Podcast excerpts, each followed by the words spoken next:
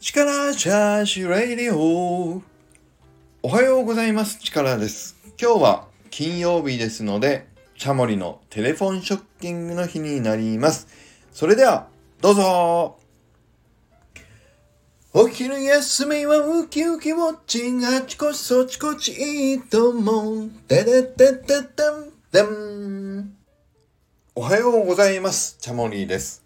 今日のゲストは、黄色いトマトは後藤農園の栽培マンさんです。どうぞこんにちは。こんにちは。栽培マンです。よよろしくお願いします。ろしくお願いします。今日はよろしくお願いします。は今日はよろしくお願いします。はじめましてですね、はじめまし。て。はじめましての感じは全然しないですね、やっぱりね。全然しない。誰と喋っても。はじめましてそうでっていう感じ、全然しない。すごい、いつも聞いてるから声を。うん。すごく安心します。来た声を聞いて。ありがとうござい ます。じゃあ今日は早速なんですけど、はいあのこうんのチャモリのテレフォンショッキングを先週も聞いていただけてる方はね、今日の回、あの結構お楽しみに待っていただけてた方多いと思うんですけど、はい。前回のりこんぶさんにいろいろ伺ったお話の中から、はい今度はじゃあ栽培マンさんとのね、答え合わせっていうわけじゃないですけど、伺わせていただきたいなはい。ありがとうございます。で、なんでかっていうと、僕実はあの、YouTube のうん。カジサックさんの YouTube を昔ね、芸人さんとのコラボをよく好きで見てたんですけど、よくあったのが、ボケの方と対談した時に聞いたお話と、うん。その相方のツッコミの人と聞いた答え合わせをすると結構ズレがあったりとか、そんなおことーをね、楽しく見たりしてたんで、まあ、うん前回の乗り込むさん視点からのお話も楽しかったんですけど、実際、うん裁判マンさんの視点からいかがだったのかっていうのをちょっとね、今日はぜひ聞かせていただければと。お面白そうです。ぜひぜひよろしくお願いします。はい。 じゃあ、まず早速いきますね。1個目の質問からいきますけど、はい。あのーまだ結婚する前の付き合っていた当初、乗り込むさんと、うん。前回乗り込むさんからのお話で、まあ、うん急に乗り込むさんが、まあ、静岡に帰るっていう話をしたんです、はいはいっていうことをお話しされてたんですけど、その時に実際まあ静岡に帰るって言われた時のサイバーエーマンさんの心境っていうのはどんなもんだったんですよかえーっとですね。それこそ急な話だったんですよね。あ本当に急だったんですねじゃ本当に急だったんです。まあ、ただ、あのー日あはい々、あのー細かな小さい、こう、匂わせみたいなのがあったんです。静岡に帰りたいっていうような。ただもう、あの、乗り込むさんからその話を聞いたときには、はいもう、あの、帰りの身支度も済んでて、え乗り込むさん側がそもう乗り込むさんがもう静岡に帰るっていう身支度もなんとなく済んで て、同じ職場であの、働いてたんですけども、はいあの、職場の上司にもう辞めるっていう話もなんとなくついてるような状態で、あも本当にもう、本当に急だったんですよね。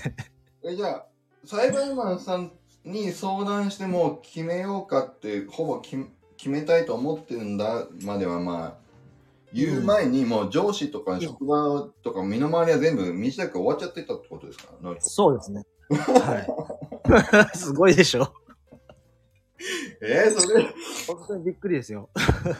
それ、本当に聞いたときに、じゃあもう止めようにも止まらないんじゃないですか。職場もあの、そうなんです。もう走り出したら止まらない人なんで、も う。あもうこれは無理だっていうふうに思いましたね、その時は。あ、そうなんですね。え、じゃあもう、なので、うん。どうぞどう ぞ。あのーまあ、そんな状態だったんで、もう、わかりましたっていうふうに言いましたね。 っていうか、それしか言えないですもんね。ですよね、もうやめるって言っちゃってんだったらしょうがないなってなりますよね。うん。もうなんだったらもう、引っ越しのもう、もう、日取りも決まってるぐらいの感じだったんじゃななかったかなっていうふうに。あ、今、そんまあでもそんなもんなんでしょうね、じゃあね。うんだって、のりこむさん言ってましたもん、あの、はい寮だったから、うん、うん。もう会社辞める時点で出なきゃいけないのは結そうなんですよ。構言ってたから。あのもう、例えばその、まあ、東京で働いてたんですけども、はい東京の別のアパートを借りてとかっていう、そういう選択肢はもう全然なくて、はいはい。もう静岡に帰る一択しか、あの、乗り込むさんの頭にはなくて。すごいですね。すごいですよね。うん。 え、じゃあ、二人のことの関係をどうしようっていうのは、なんかよぎらなかったんですか、その時。いや、あの、自分は正直、あの、帰るって言った時、今後どうなるんだろうっていう心配はあったんですけど、多分乗り込むさんはどうだったんですかね。どうなんでしょう。あ、でも、坂山さんはやっぱりよぎったんですね。あ、どう言いましたはうん。もうその時点で多分6年ぐらい多分付き合ってたんですよ。いはいはい。うん。それであのーまあ、あのー前回の乗り込むさんの放送で、あのー多分話があったと思うんですけども、あのー僕らと、僕らで多分15代続くような、ちょっと歴史の長い家系で、うん。まあちょっとそれが逆に足かせになっちゃって、うん。あのー自分たちのこの将来像みたいなのがなかなかこう、踏ん切りがつかないというか、ねうん。まあちょっとそんなこともあったんですけど、ねうーん、そうですね。もう本当に急でしたね。それ、その15代続くっていうお話については、結婚する前というか、こんその当時の、なんだろう、乗り込むさんが引っ越しをするよっていう前から、ちょっと、裁判マンさんの頭の中にはよぎってはいたってことですかあのーもう付き合い始めた当初から、乗り込むさんからは、うちはこういう家系で、えー、お付き合いしてる家庭の中で、ひょっとしたら、あの、乗り込むさんの両親の方から、向こう、お婿さんに来てほしいっていうような、そういう話になるかもしれないんで、あのー結婚を決断するのに、こう、ちょっと、それが支障になるかもしれないよっていう話は、結構早い段階で聞いてたんで、で結構、結婚を前提も含めて、じゃあ、うん6年間はもうされてたっていう状況だったんですかそうですね。そっか。そう、まあ、ただ、あの、乗り込むさんは静岡が大好きで、はい。あの、自分自身は千葉が大好きで、はいはい。お互い譲れないものがあって、お互い譲らず、ずるずるずるずる付き合ってたらろ6年ぐらいかかって、はいはい。それで、まあ、事態が進展しない中で、乗り込むさんが、あの、自身で帰るっていうふうに選択をして、はいうん。まあ、当然の結果といえば当然の結果なのかな、なんていうふうにも思ったりも、まあ、当時はしたんですけどね。ああ、そうですか。うん。それはもう、結婚はやめて私だけ帰るわって言われちゃったかもって、そんなことあそう、そうかもしれないですよね。うーんんどっちにすんのよみたいな感じに、そうです。見たら感じたかも。うん。うん。そうなんだ。そうなんですよね。だから確かに帰るって言われたら、え、帰るっていう意味は別れるってことかみたいに思っちゃいますよね。そうです よね。あ、あの、自分自身はそういうふうに思いました。あ、やっぱり、うん。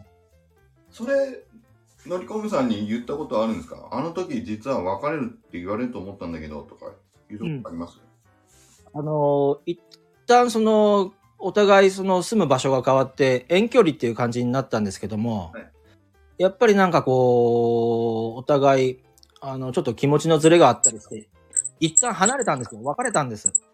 え、そうなんですかそうなんです。あの静岡に帰った後ってことそうですね、確か。そうだったと思います。あうん。あー、そうだったんだ。そうなんです前回出てなかったですよ、そんな話。あ、出てなかったですか。うん。いい部分しか残ってないんですね。一回お別れしたんだ。そうなんですよ。一旦、あのー別れて、おお互い。別々の生活を選択したんです。おー、そっか。うん。え、それからどのぐらいで復元するっていう感じになったんですかこれぐらいですかね。でも、3ヶ月とかそれぐらい空いたかな。そっか。うん。え、でも3ヶ月って、だから実際本気で別れたって一回区切りを切ったんですね、じゃあ3ヶ月。そうですね。はい。えーえで、それから、ちょっとこ、ちょうどその質問したかったんですですけど、はいそっからもう結婚やっぱりしようってふん、踏ん切りをつけるわけじゃないですか。はい。それはどちらからだったんですかえーっと、どっちだったのかな多分自分からだったと思います。ああ、そうなんですね。うん。やっぱり一度離れてみて、やっぱり、あのーまあ、こっぱずかしい話ですけど、一緒にいたいなっていうふうに思ったんですよね、きっとね。やっぱりその3ヶ月で、いや、うんやっぱりちょっと会いたいなとか、うん。なったんですね。うん。あ、そっか。じゃあそっから結婚しようになったのって結構早かったんですかそうですね。あの、ちょっと自分も病院で、あの、勤めながらも、ちょっと別のその病院でも違う分野の学校に行きたいなと思ってて、はいあの、まあ、学校の受験したりとか、あの、いろいろ違う道に進もうっていうふうに思ってた時期だったんですけど、はいまあ、その時点で学校をまた通うとなると、まあ、結婚もかなり遅くなるなと思って、ああ、うなるん、ほど確かに大変ですもんね。うん勉強したり、そっちに時間かかると、そう私生活安定できてなそうできなくなっちゃいますうね。ん。うん。そう、まあ、いろいろちょっとこう、天秤にかけてみて、やっぱり、そうですね、あのーうん。まあ、結婚願望もあったりもしたんで、あ、そうなんですね。そうなんです。はい。子供が好きで、あの、家庭を持ちたいなっていう思いもあったんで、じゃあその3ヶ月ぐらい別れてて、うん。もうその後すぐ、すぐですか結婚。まあ復縁するイコール結婚しようよっていう感じだったんですかそうですね。あのー千葉に住むのか、静岡に住むのかっていうのは、ちょっとまだ決まってはいなかったんですけど、はいはい。一応もう結婚はしようっていう話になって、すごい。うん、そうだったんだそうですね。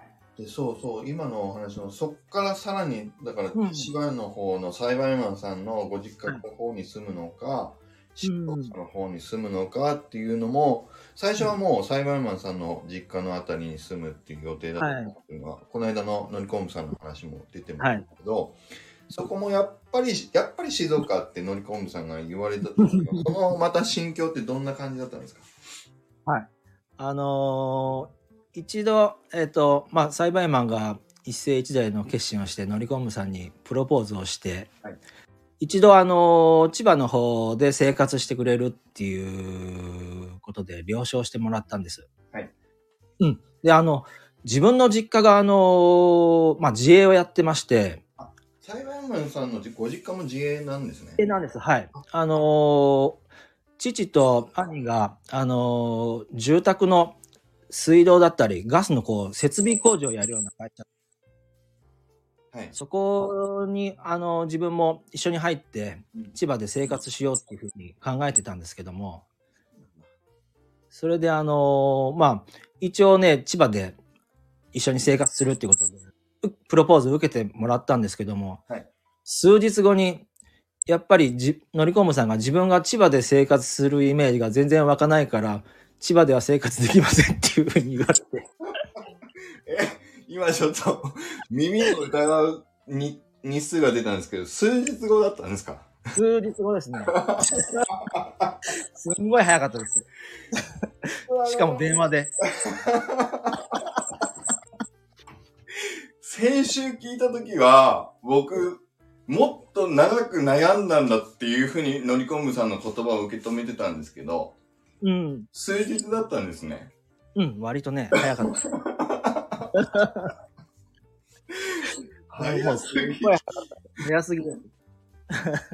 すごい早いですね、それ。早かった。まあそれ 今思えばすごい笑えてきますけど。いや、本当に面白 い。え、それ、プロポーズをして数日後ってことですかそうです。えもう、断られた感じですよね。もうね、プロポーズをね。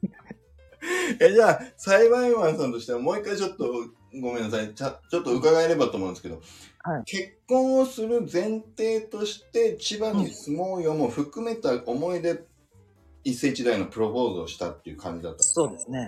ね。はい。ねうん。一緒になってほしいこと、プラス、実家の方に来てほしいも含めて、プロポーズして、OK、合意をもらえたと思うん。よし結婚もしたし住む場所も新たにこうするぞみたいなものも含めて合意もらったと思ったらはい。数日後に やっぱりやっぱり静岡と言われたんですねそうですね。すごいそれはもう結婚自体も嫌って言われた気分になりますよね男あとしてりましたね。もう、あの、人生積んだ感じがすごいしましたよね、当時は多分。すごいすこれ聞いてる人も多分僕と同じ気持ちなんだと思うんですけど、うんすごい、あそうの、かな他人からしたらものすごいわ笑い話になって申し訳ないんですけど、すええすごいことですね、それ ね。いやー、そっか。え、そっからでも、そこからまた裁判員さんとしては、いや、そうは言ってもって気持ちをこう切り替えていくわけじゃないですか、少しずつ。うん。どういう心境で静岡に分かったってなっていったんですか、裁判員あの、断られた瞬間にですね、もう自分、あの、じゃあ自分が静岡に行くって即答したんですよ。えあ それは、どういう気持ちだったんですか、あの、付き合い始めてからプロポーズする、したのに多分7年ぐらいはい。なんですけど、7年間粘って、それでもダメならもう無理だなと思ったんで、はいもうちょっと、まあ勢いもあったのかもしれないんですけど、はい断られた、断られた瞬間にもう即答で自分が行くっていうふうに言ったんですよね。おそっか。そうだった。うん。うん。 もうじゃあ、 あのいろんなもの全部、計画してた頭の中全部、すっ飛ぶけども、一緒に行くことを決めるってそこで即答したんですね。そうですね。多分、乗り込むさんが思う自分の大事なものは多分捨てられないから、じゃあ、自分が全部捨てて、じゃあ行くよっていうふうに多分その時は多分決断したんだと思うんですけど。すごい、すごい。いや、いや、男気、男気がすごいですね。半分諦めみたいなのもあったのかもしれないですけどね。 いや、でもそれだけもう、裁判員さんは、やっぱり乗り込むさんに惚れ切ってたっていうことなんでしょうね、多分ね。なんですかね。もう自分の我慢できることは全部我慢してでも、のんりこさんの方に合わせていくっていうか、そっちにん行こうっていう感じ、決断そこでされたってことなんですね。うん。不思議とでもあの時は迷いなく行っちゃいましたね。それはすごいですね。うん、だって数日しか経ってないですもんね。 そうなんですよ。それはすごい。僕ができるかって思ったら、なかなか難しいかもしれないな。いや、でもすごいですね。いや、よっぽどやっぱり、もう大好きなんですね、じゃあ、もう、のりこむさんのことね。そうですね。多分。いやー、そうだったんだ。いや、乗り込むさんでも数日後なんて一言も言ってなかったな。あ怒られるかもしれない。いや、でもすごいですね。いや、でも、その後もまだちょっと聞きたいことがあるんですけど、だからそれで静岡に住むっていう決断をされた後に、実際静岡に住んだ後、 はい。トムさんから聞いてたのは、それでもすぐに、あの、その農園をつ継ぐわけではないというか、はい。しばらくはうん、また病院に通われて仕事されてたっていう、そこははい合ってるんですか、そうですね。あのー合ってます。あ、そうただ、あの、すぐ、あの、まあ、結局、最初に病院勤めしたんですけど、はい病院勤めが決まるまでの間、あの、農園のお手伝いさせてもらってたんですよ。あ、少しは手伝いはされてたんですね。一月ぐらいお手伝いさせてもらってて、はいはい。時点でもう農業の楽しさみたいなのはそこで体験してるんですよね。もう楽しいっていうふうに思ってたんだ、ちゃんと。ただ、あの、先代社長、あの、乗り昆布の父ですね。あの、まあ、来た当初、周りの状況を何も知らない中で、こう、農業についちゃうと、こう、あの、いろいろわからないこともあるから、まずは外、数年でも出た方がいいんじゃないっていうふうに言ってくれたんですよね。ああ、そうなんですね。うん。それで、あの、まあ、あのこっちの御前崎の方で就職活動して病院に、まあ、勤めるっていうような形になったんですよね。あ、じゃあ、えっと、のりこむさんのお父さんと裁判員さんの間だと、どっちかというと、最終的にはもう、うんトマトの農園を継ぐっていう感じの認識は少し合っていたってことなんですかそうですね。やってくれとは、まあ、言われてはなかったんですけど、はいはい。まあ、なんとなくお互いの意識的なところで、うん、いずれはっていうようなのがあったんだと思いますね。なんかそんな感じですよね。あの、はっきりとはお互い言わないけれども、まあ、そう、そうなるよっていう感じに向けて準備をしていったっていう感じなんですよね。じゃあねそうです。あ、そうなんだ。うんうん。確かにそう思えば、初めての土地で、いきなり知らないことどっぷり100%入るのは、ちょっと別で安定させながら少しずつずらしていくみたいな、そうですやらせてねも。らったってことなんうでんあの、今思えば、花から農業についてなくてよかったなっていうふうに思いますね。あ、本当ですか。こっちの、まあ、外の仕事を経験して、いろいろ見て学ぶことができたんで、はいそうですね。あの、何も知らない状況で農家やってたら逆に続いてたかなっていうふうには、今思うと、そうですね。うん。あの逆に続いてなかったんじゃないかなって思いますね。ああ、やっぱりな,、うんん、なんかその大変さが急にいきなりうん。のしかかってくるみたいなうん感じですかね。そうですね。あーじゃあお父さんもやっぱりいろいろせっかく来てくれたんだったらと思って考えてくれたところあったかもしれないですね。うん。ありがたいことに。あそれはすごいな、そっかうん。でそれ、お仕事をしいお医者さんやってて、どのぐらいで最終的にトマト農園にどっぷり都合うっていう感じになったんですかああの、お医者じゃないんですよ。あ、お医者じゃないんでしたっけうん、あのどっちかっていうと、まあ、あの病院の中で、はいあの事務系の仕事を掛川ああの静岡県の掛川の病院の方で事務系の仕事をしてたんですけど、どのくらいでその、えっと結局3年ぐらい働きました。ああ、そうなんですね。うん、その3年間ずっとお手伝いをされてたんですか、えっと病院にあの再就職してからは仕事が病院の方の仕事が忙しくてほとんどノータッチでした。ああ、じゃあそこがノータッチだったんですうか、ん、本当にたまにこのトマトの実をこうパック詰めするとか、はいちょっとお小遣い稼ぎ程度にやるぐらいで,、はい。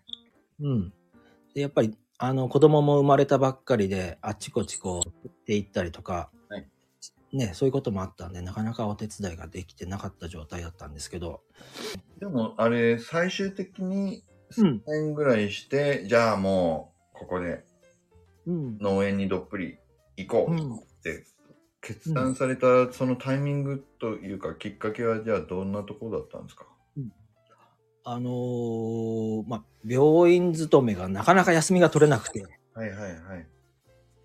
まあ子供もちっちゃくて、土日もあのー休日で急にこう出勤しなくちゃいけないようなそういう状況も多々あって、はいで、あのーそうですね、なかなか家族の時間が取れないっていうのもあって、うん。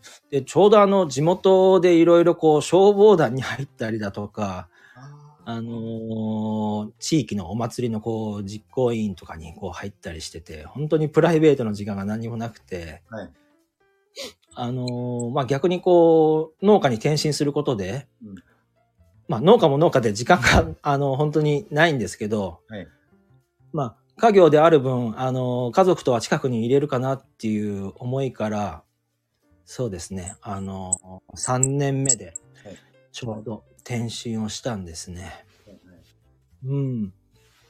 実際、この間、のりこむさんおっしゃってたんだけど、のりこむさん的には、うん最初は、最初は嫌嫌だって思ったっていう、うん。勘弁してって思ったって言ってましたけど、そのあたりはどう、実際どうだったんですかいや、あのーもう全力で阻止され ました。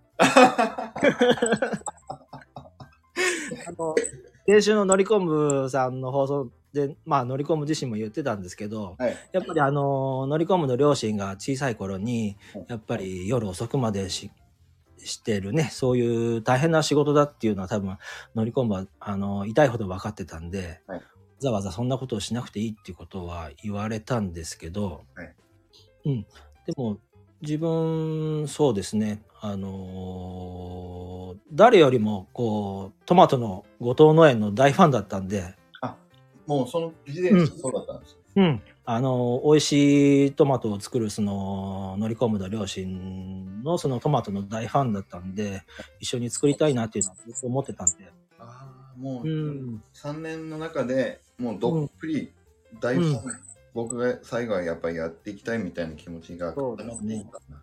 うん。まあ、あの、まあ、それでも、あの、乗り込むさんには拒否されたんですけど、はいまあ、乗り込むさん、これまでもう自分は好き勝手ししてきたんだから、 まあ、たった一度のわがままを聞いてくれっていうことで、そこをね押し 押したんですね。まず全部受け入れた裁判員さんが、うん、そこは俺を聞いてくれって言ったんだ聞。いてくれっていうふうに、はい、言いました。あすごい。うん、ただ、まあ、あのーそう言ったら、まあ、乗り込むさんは分かりましたっていうふうに言ってくれたんで、おーうん、そこは数日後にやっぱり嫌ってならなかったんですかならなかった。またかって話ですね。そこは大丈夫だったんですね。またからそこは大丈夫だったんです。よかったですね、来なくてまたから。あの、あれだけ嫌がってたのに、はいあの、今は裁判員よりも、あの、乗り込むさんが一番楽しんで農業してますけどね。やっぱりそうなんですね。うん。そうなんですよ。そうそう、そこも今日聞きたかったんですよ。結局やっぱりやるまでそういう乗り込むさんも嫌だうん言ってたりとか、まうあん裁判マンさんも本当は千葉でと思ってたのに静岡に行ったりとか、い、ろんな紆余曲折で今乗り込むさんと裁判マンさんでトマトのやられてる状況を決断最後されたっていう状況ですけど、今やっぱり実際やってみて想定していたことと実際やってみてのギャップいいこと悪いこと苦労したこといろいろあると思いますけど実際今やってみての、まあ、うん率直な感想みたいなのを言うとしたらどんな感じなんですかそうですね、あのー割と農業に転身してから、はえっ、と、何年ぐらいだろう、3年目ぐらいですかね。はい3年目ぐらいの時に、ちょうどあのーまあ、乗り込むの父も母も、ちょっとタイミングはずれるんですけど、体を壊して、ちょっと今までみたいにこう元気に農業をやることができないっていうことになって、はいちょうど3年目ぐらいであの経営の方をバトンタッチしたんですよ。はいうん、それであのーまあ当初はもう何も右も左もわからないような状態ではい本当に大変だったんですけどうんそうですねあのーまあ今思えばあの若い時に本当にあのいろいろ苦労しといてよかったなっていうふうに思ってて、はいうんあのまあ、正直あの体も大変だしあのなかなか時間を確保する自分たちのプライベートの時間を確保するっていうこともちょっとなかなか難しいんですけど、そうですねあの本当に若い頃にあのいろいろ苦労しといてよかったななんていうふうには思ってて。あその若い頃の苦労っていうのは、うん、農園を継がれた後っていうことですか、そうですね。あの、そうだな、えっ、と、バトンタッチする2、3年の、んバトンタッチする前の2、3年の中で、栽培に関してのその技術っていうのは、あの、先代社長からこう、みっちり教えてもらったんですけど、はいあの、経営の部分っていうのは、全然あの、ノータッチで、ああうん、そこが本当に一番苦労しました。それは継いだ後に分かったことそうですね。おおまさかあのこんなに早いタイミングでバトンタッチをするっていうことは全然想像してなかったので、はいもう本当に経営に関してはもう本当にウブの素人だったんでー、はい急にやれっていうところですんごい戸惑いもあったし本当に苦労もして、はいうん、ただ本当にあの周りの方たちに本当に助けてもらって、はいうん、そうですね本当にあの自分たちじゃだだけじゃできなかったなっていうふうな思いはありますね今もね。そうなんですねうんあー例えばの初めてはい。もう全部経営も含めてやってみてやってみろってなった時に、一番その経営の面で苦労したことというか、えこんなことやんのみたいななんか驚いたことみたいなのあったりしますかえーっとですね、あのーそうだなうーんと、販路の拡大を、はいまず一番最初に着手したんですよね。あうん。あ。はいはい。あの、契約先の農家さん、あ契約先のそのお客様に送れるのが、あの、全部の量じゃないので、はいはい。うん。あの、余った分をこう、やっぱり市場とかに出すと、こう、安く叩かれちゃったりするんで、ああ、なんかおしゃれ。そうなるのが嫌なので、新しいお客さんを、固定のその金額で買ってくれるようなお客さんをはい、あのーまず見つけようと思って、自分でこう名刺を作ってはい、プレゼンの資料を作って、営業なんか全然何もわからないんですけど、はい。んあのーそうやって資料を作って、飛び。び込みで営業に、あのー毎日のように行って、おおー。はい。どういった営業をやっていったってことですかそうですね。うわ、すごい。あの週あの農業に転身した当初間もない頃にですね、はい本当にあの素敵な出会いがあって、はいあの野菜のとあるバイヤーさんにですね、はいあのこれからの農家はあのただ野菜を作ってただ出すだけじゃ生き残っていけないよっていうふうに言ってくださった方がいて、はいで農家もこれからの時代営業ができないと生き残っていけないっていうことを言ってくださった方がいたんですよ。おおうん、でまあそれにこうえらくこうあの 気持ちを持ってかれてー。はい。そうですねちょっとバカの一つ覚えのようにそうですね自分でドブ板営業をしまくってましたね。あなんかコン、コンサルじゃないですけど、そういうアドバイスみたいなことをそうですね言った方がちょうどうんその時にうん出てきたってことなんです。そうです。その当時農家が自分で、えー営業する人なんていうのは多分いなかったと思うんですけど、はいはい。うん、あの遠かれ近かれ多分農家はそういうことをしていかなくちゃいけなくなるからっていう話がそうですねやけに自分の心に響いてやり方もわからないのにこう一人でこう営業によく行ってましたねそうなんですね。それ、ん結構早い段階ですかそうですね十数年前にこう自分でよく行ってました東京に行ったり大阪に行ったりだとか静岡県内にあちこち行ったりしてましたおーあそっか、もう身の回りの地元だけじゃなくて販路といえばどこでもいいから全国そう行ですねけるとこに行ったっていう感じなんですね今みたいにこうネット販売もそんなにあの主流じゃなかった時代だったんで、はいはい本当にあの直接あの売れる場所があるんだったら自分であのトマトを持ってうんあの よく売り込みに行ってました。えー、すごいそれ実際どうやって探すんですかその売れあの売り先のような場所っていうのは、あのー市場に出入りしてるバイヤーさんだったりだとか市役所のその、えー農業関係の職員さんとかにそういう売れる場所を聞いたりだとかご紹介してもらって自分であのよく販売に行ったりだとか売り込みに行ったりだとかっていうのをしてましたね。すごい本当にうんうん、一個一個探っていって広げていくっていうそうですね。うん映像ですね実際の、うんルート営業というかでもつながらない件数の方が本当に多くて。はいうん、本当に、あの、悔しい思いをたくさんしました。いやー大変ですよ。うん僕僕実際うん畑は違うけどもあの、うん。嫌ですもんそのルート営業って言ったりしますけ ど一個一う個ノックして「はいこんにちは」言ってうん「こういうものですけど」って「買ってくれ」って嫌だって断られて帰ってくるみたいな、うん大変ですねそれ。うん。それが正解だったのかどうなのかは、ちょっと、まあ、その時は、わからなかったんですけども、それしか方法がないと思って信じてずっとやってましたね。すごいでもそっから今はもう十何年前からうんそれやってた方たちってあんまりいないんだろうけど今って実際どんな感じなんですかそこからやっぱりやってやった甲斐があったというか、やっていった実感ってあるそうですね。その当時にやっぱりお付き合いをしてこう信頼を勝ち得たあの勝ち取れたお客様だけがこう、今残ってて、今もいいお付き合いをさせてもらってるんで、そうなんだ。そうです。あの、だからあの当時、 なりふり構わずやってた、あのーそうですね、あの、苦労が今、繋がってる感じは確かにしますね。おお、すごい。うん。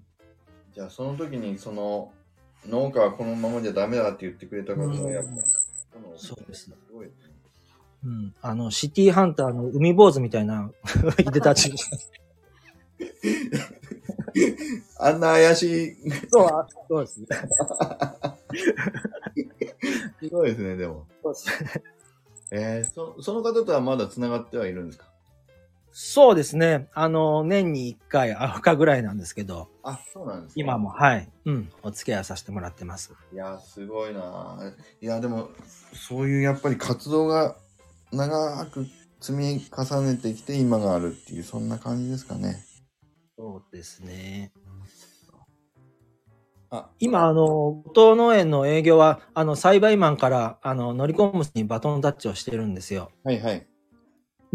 それで、あの、乗り込むさん、あんな感じの人なんで、はいすごいです。あの、お客様が受けが良くて、あ、自分よりも営業は向いてます。あそれこの間やって言ってましたもんね。営業大好きって言ってましたもんね。うんスタイフで確か。そうです自分がやるよりも取り分はすごいです。乗り込むさんの方が大きいです。あ、でも、のりこむさん営業 合ってるかもしれないですね。すぐお客さんと接したくなりそうだし。あ、うんそっか。そうやってじゃあもう役割分担うまくできていってるって感じなのかもしれないですね。はい。自分は今作る方に専念させてもらってます。はいはいはい。あ、そっか。だから今はもう裁判マンさんがそのうんトマトを育てたり、どうはいいうふうにやっていくかって技術的なところは全部今やそうですね。ってるんでしたっけはい。そっかそっか。じゃあこの十何年間でその、経営について2人でなんか例えばですけど意見が割れたりした時ってどうやって決めたりしてるんですか、ああ、そうですね。やっぱりあのーお金のことが絡むとよく喧嘩になるんですよ。あやっぱりうん。あの、お金のこと、子供のことが絡むとやっぱり喧嘩にな って。とかくあの仕事のことになるとお金のことが絡むとやっぱりこう、お互いこう、あれですね、言い合いになっちゃいますね。あーそういう時はどうやって最終決めていくみたいなルール決めてたりするんですかとことん話します。あはい。あもう話し合ってなってうんするまで話し合うってことですか、そうです。あのー結局、あのー従業員を雇ってるんではい、そうですね。あのーお金のことはないがしろにできないんで、とことん話すようにしてます。そっかうん。じゃあもうそこは裁判マンさんがうん。あの、手手早く折れることもなく。あ押し切る無理に押し切ることもなく。いや、それが、あの、結局、乗り込むさんが思うような形になってるんじゃないかなっていう。あ、そうなんですね。 そうなんです、多分。そうか。まあでも、ゆうんっ。くり話すっていうことは意識されてるってことなんです。そうですね。まあでもお金はね、難しいですもんね。それ、一人だけじゃないですもんね、お金。うん確かに、そうなんですよね。そっか。いや、でもその辺はじゃあお二人でちゃんと話し合ってうん。経営されてるってことなんですね。はい。わかりました。じゃあ、ちょっと最後にはい。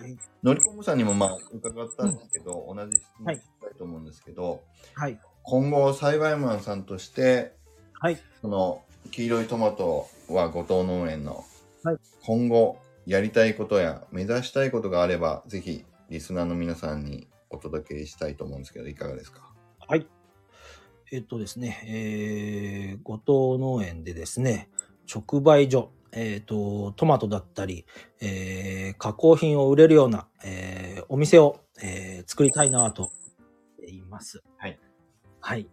えっ、と、まあ、えー自分たちだけじゃね、えーできないんで、まあ、いろんな方の力を借りてね、これからちょっと形にしていきたいなと思ってます。はい。で、まあ、このスタンド FM だったり、SNS でもね、その過程をどんどんどんどん発信して、あの、興味を持ってくれたり、ファンになっていただけるような方をね、これから少しずつ増やしていきたいなっていうふうに思ってます。ありがとうございます。本当にどういうお店に、ね、なっていくのかちょっと楽しみですよね、お二人のお店そう。ね。あの、自分たちも楽しみですし、皆さんにもね、あの、過程を楽しんでいただければな、なんていうふうに思います。本当ですよね。はい。あののりこんぼさんがシルさんの NFT の絵もね、飾りたいとか思ったり、はい本当に素敵な空間になっていくんだろうなと思うと楽しみですよね。はい。しかも、飾りちゃね、うんしかもそこで使っているトマトが、う。栽培マンさんとこのうん。トマトを使っていくってことですもんね。そうですね。いやー、楽しみですよ。ちょっとね、行きたいですよね、出来上がったら。ぜひぜひ。美味しいものもたくさんありますんで。ね、カレーも、ピザもすごい人気だって言って、出店で、この間ピザが抜いたって言ってましたっけ、あ、そうだ。はい。売り上げ。すごいんですよ。なるほどすごいんですよね。はい。うん。ちょっとぜひ楽しみうにん。ありがとうございます。行くことがあればぜひ。ぜひぜひ。魚も美味しいですので。あ、そうですよね。はい。ぜひ遊びに行かせていただきたいと思います。あの、来ていただければ、あの、ご案内いたしますので。ありがとうございます。はい。ありがとうございます。